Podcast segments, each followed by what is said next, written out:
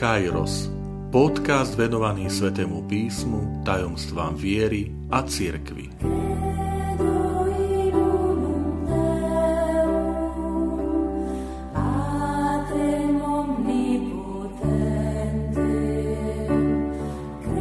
Osemdesiata druhá časť Petrovo vyznanie Ježišovho božstva.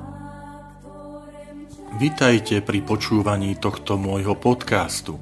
Volám sa František Trstenský, som katolický kňaz, farár v Kežmarku a prednášam sväté písmo na Teologickom inštitúte v Spišskom podhradí. Petrovo vyznanie Ježišovho božstva, ktoré zaznelo pri Cézareji Filipovej, patrí medzi kľúčové úrivky Nového zákona. V tejto časti sa chcem pozrieť na tento text tak, ako ho zachytil evangelista Matúš v 16. kapitole svojho evanielia. Tento úrivok najskôr začína odpovediami apoštolov, podľa ktorých ľudia majú o Ježišovi rôzne mienky. Skúste si zalistovať Evangelium podľa Matúša od prvej po tú spomienanú 16. kapitolu a nájdete tam množstvo textov, ktoré hovoria o zázračných uzdraveniach, ktoré Ježiš urobil, o jeho divoch nad prírodou, o vzkrieseniach a zástupy napriek tomu ho považujú len za proroka. Tieto verejné mienky niečo naznačujú, ale sú nedostatočné. Veľmi pekne to vystihol emeritný pápež Benedikt XVI vo svojej knihe Ježiš Nazarecký. Mimochodom odporúčam si prečítať všetky tri diely. Keď pohľady, ktoré, o, o ktorých hovoria apoštoli, tie pohľady verejnej mienky, charakterizuje ako pohľady z perspektívy minulosti, nie z perspektívy Ježiša samotného. A v tomto sa neraz aj tie dnešné odpovede o Ježišovi podobajú na tie mienky zástupov z Evanielia. Pre mnohých dnes postačí Ježiš z Nazareta ako postava z dejín, ale odmietajú osobu Krista, Božieho Syna. Evangelista píše, Ježiš prišiel do oblasti Cezarej Filipovej. Pre pochopenie už aj tohto úvodu chcem spomenúť dve veci. V prvom rade mesto Cezara Filipova v tej dobe bolo ešte vo výstavbe. Bolo to jedno veľké stavenisko a budovy boli vyrobené z miestného kameňa. Budovalo sa tam sídlo eh, jedného zo synov Herodesa Veľkého, ktorý sa tiež volal Herodes, Herodes Filip a práve toto príjmenie dalo aj názov lokalite Cezarea Filipova. Aj preto, aby sa odlíšila od inej monumentálnej Cézarei, ktorú dal postaviť jeho otec Herodes Veľký na brehu Stredozemného mora a preto dostala aj pomenovanie Cezarea Prímorská. Prečo teda spomínam tú stavbu? Odkaz na Petra, že ty si skala. Na tejto skale postavím svoju církev. Je aj narážkou na to budovanie z kameňa. Čiže e, tu je aj odkaz na, na iný, na iný, inú skalu, na iný základ. E, pozrite, e, Ježiš urobil so Šimonom dôležitú zmenu, keď mu dal nové meno keď mu v Jánovom Evangeliu hovorí, že e, ty si e, Šimon, syn Jánov, ale budeš sa volať Peter, Kéfas. A prečo je to také dôležité? Um, praotec Abram pri požehnaní dostal nové meno Abraham a stal sa pravcom mnohých. A podľa proroka Izaiáša, ktorý nad touto zmenou Abrahámovho mena uvažuje, a Abraham je skalou. Izaiáš 51 prvý a druhý verš. Pozrite na skalu, z ktorej ste vytesaní a na hĺbku studne, z ktorej ste vykopaní. Pozrite na Abraháma, svojho otca a na Sáru, ktorá vás rodila. Veď som ho osamelého povolal, požehnal som ho a zveladil. Abraham je teda duchovnou skalou, na ktorú sa odvoláva židovský národ. Čo to znamená Peter? Peter je duchovným otcom tej viery, ktorú Ježiš ukazuje ako pravovernú. Peter Skala sa stáva základom predstaviteľa Krista, ktorý buduje Božiu církev ako svetiňu postavenú zo živých kameňov, z veriacich.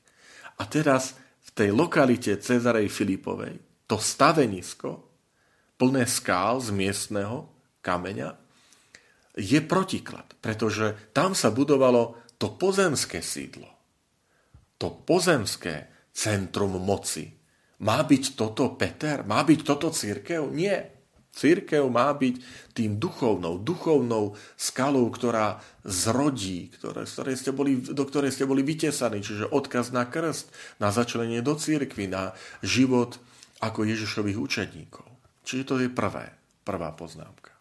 Druhá poznámka Cezara je Filipova, že tu bol jeden z troch prameňov Jordánu, alebo presnejšie on stále jestuje pod horou Hermon, ktorá podľa tradície e, bola jedným z chodov do kráľovstva mŕtvych.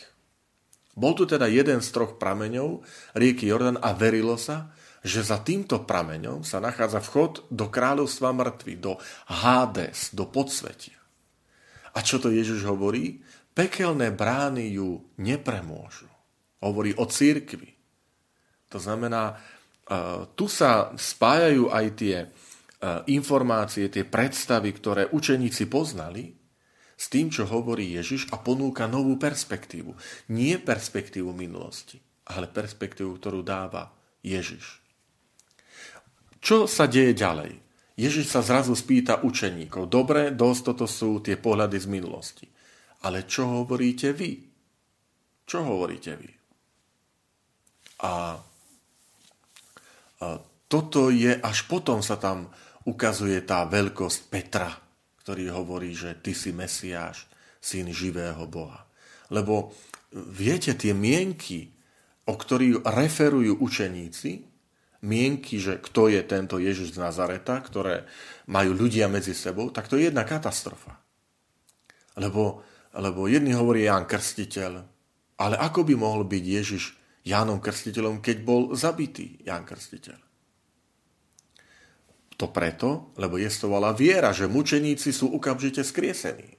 Aj v židovstve jestvovala táto viera. Čiže preto aj Herodes neskôr povie, že to je Ján Krstiteľ, ktorý ja som dal stiať. Herodes bol posadnutý aj Ježišom, Herodes Antipas, ďalších z tých synov. Prepáčte, ak vás mýlim. Herodes Antipas, ktorý chce vidieť Ježiša a vidí ho až pri umúčení a, a vysmeje sa z neho. A ďalší hovoril Eliáš. Pretože Eliáš bol vzatý do neba, tak podľa židovských dejín Eliáš nebol mŕtvy. A potom verilo sa, že Eliáš príde pripraviť cestu pre Mesiáša. Ale rozumiete, ak príde pripraviť cestu pre Mesiáša, takže Ježiš nie je Mesiáš, je, je ten, ktorý pripravuje cestu Mesiášovi. Zo všetkých týchto odpovedí všetko sú to postavy minulosti, nie súčasnosti. To znamená, nikto z tých súčasníkov nerozumel, kto je Ježiš. A evangelista píše tieto veci pre spoločenstvo, a teda všetkým, čo čítajú evanielium, aby porozumeli, že aká je to novosť Ježiša Krista, jeho osoby a učenia, ktorá prichádza. Ale aj zároveň, že tú novosť je potrebné príjmať postupne, že ne, aby sme aj my nepodľahli pokušeniu, že všetko rozumieme hneď, všetko vieme, kto je Ježiš. Tu máme pred sebou učeníkov, ktorí s ním boli dlhé mesiace. Videli zázraky, videli uzdravenia. Zažili niečo, čo dovtedy vo vlastnom živote určite nikdy nevideli. A výsledok? Jeden z dávnych prorokov, minulosť. Až potom je Peter, ktorý povie, ty si Mesiáš, syn živého Boha.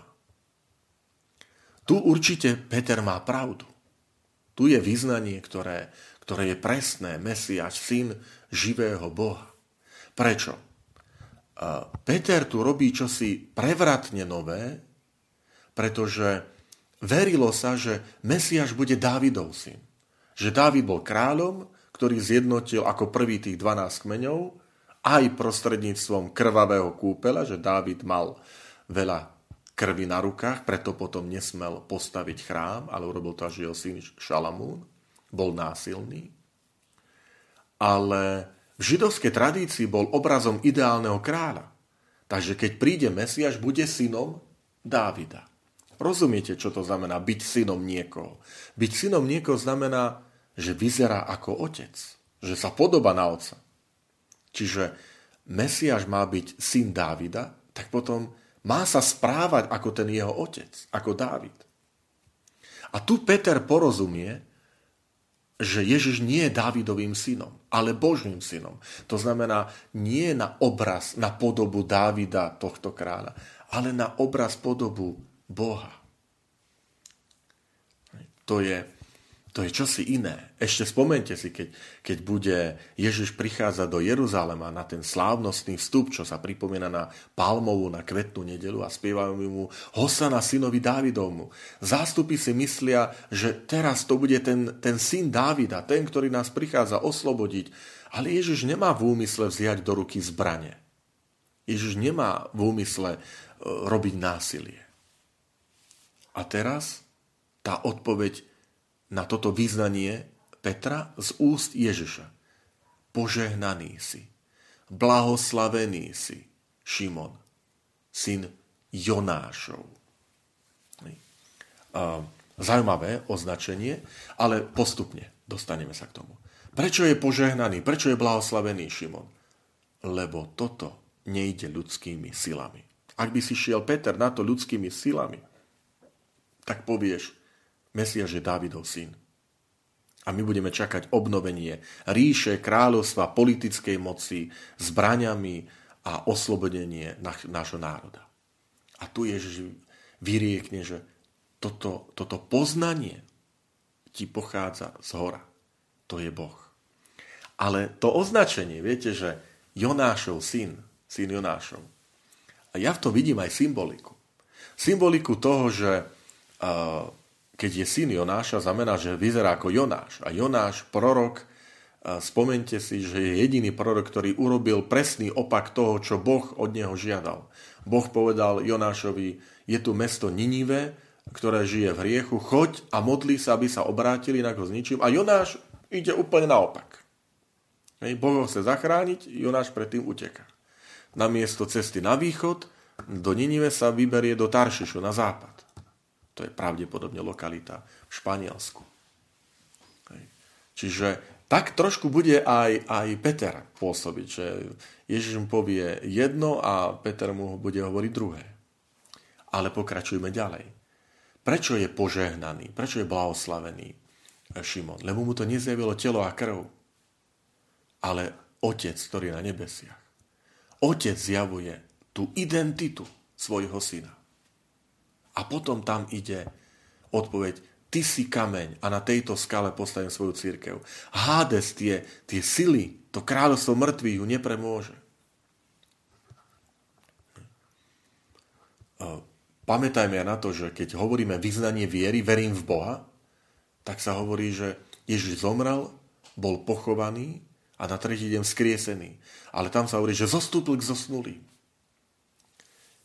Ježiš išiel do toho kráľovstva mŕtvych, aby oznámil vykúpenie,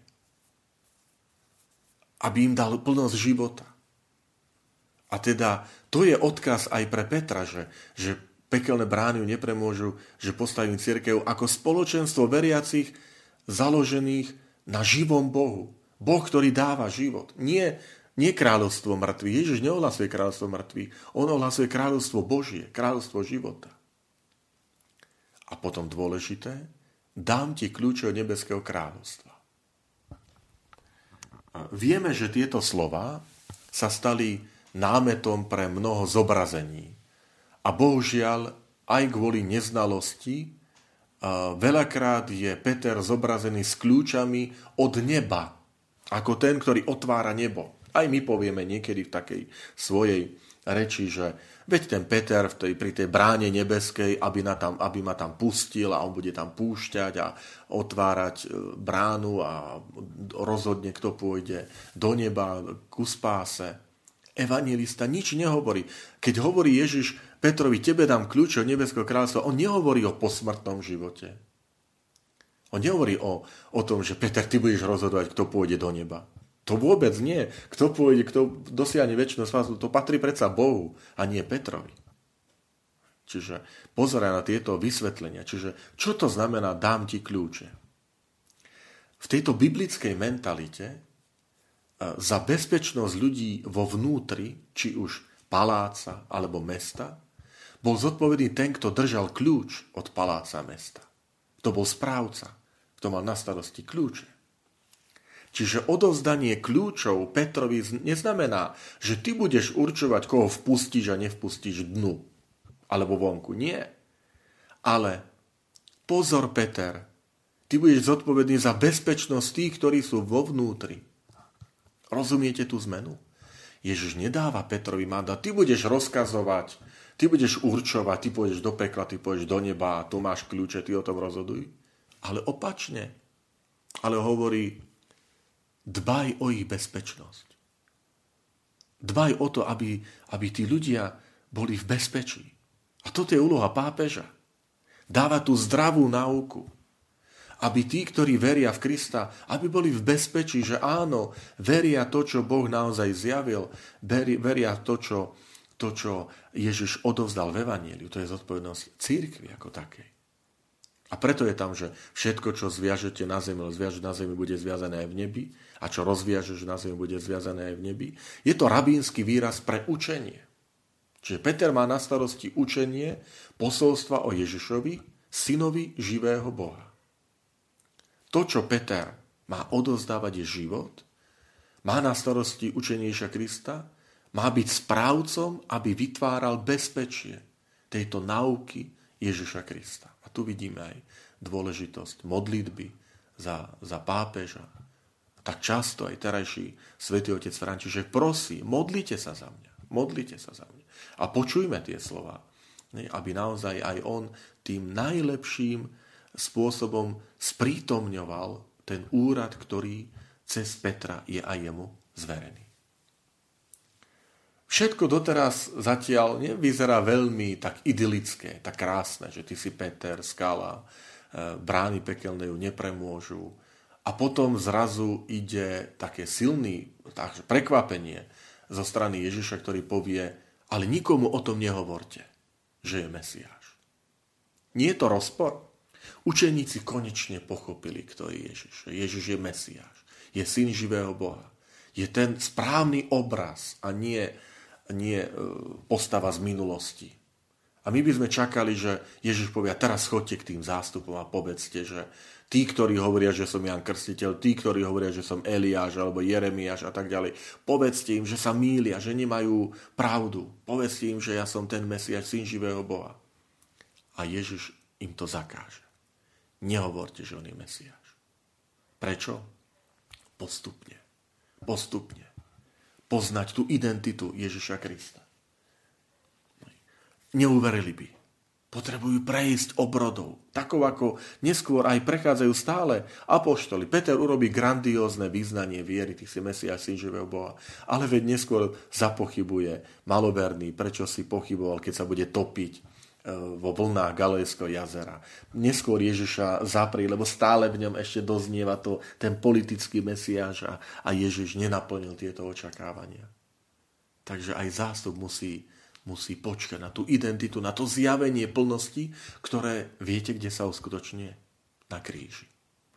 Na, Ježov, na, na kríži poznávame identitu Ježiša Krista, že toto je ten Mesiaš, toto je ten syn živého Boha, ktorý zomiera na kríž. Preto neskôr Pavol povie pre pohánov bláznostvo. Vy ohlasujete, že kríž, ktorý je nástrojom umúčenia pre zločincov, pre lúzrov spoločnosti, pre spodinu, že toto je Boží syn, veď ste na posmech, kresťania. A pre Židov pohoršenie, samozrejme, lebo, lebo to je zneváženie Božieho majestátu. Boh predsa nemôže zomrieť na dreve kríža, ktoré je podľa knihy Deuteronomium prekliatie. Prekliatý, kto zomrie na dreve. A predsa, toto je ten plán, ktorý má Boh. A nech nás to vedie aj, aj k premeditovaniu, k prerozímaniu. Milí priatelia, teraz sa možno spýtate, no ale tam je tá ďalšia časť, že, že keď im to začalo hovoriť, aby to nikomu nehovorili, tak tak Peter si ho vezme bokom a začne mu dohovárať, to sa ti nikdy nesmie stať. Áno, máte pravdu. Ale o tom bude nasledujúca časť. Takže ďakujem, že, že ste počúvali túto prvú časť tejto 16. kapitoly Matúšovho Evanielia. Odporúčam teraz, možno si to tak ešte raz prejsť, ten úryvok, prečítať a prerozímať, čo to znamená, keď Ježiš povie, že ja, ja, áno, som Mesia, syn živého Boha, že Peter, máš pravdu, si blahoslavený, že ti to zjavilo môj nebeský Otec. Čo to znamená, aké sú moje predstavy o, o Ježišovi v mojom živote. Či naozaj Ježiš je pre môj život Mesiáš, ale nie na ten spôsob ľudí, nie na ten spôsob uh, postavy z minulosti, ale teraz tu pre mňa ty si Boží syn, záchranca, spasiteľ.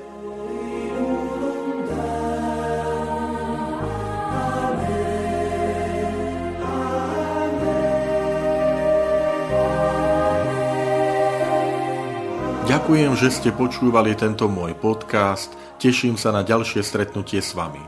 Sledujte aktivity našej farnosti na web stránke www.fara.kezmarok.sk alebo na Facebooku Farnosti Kežmarok.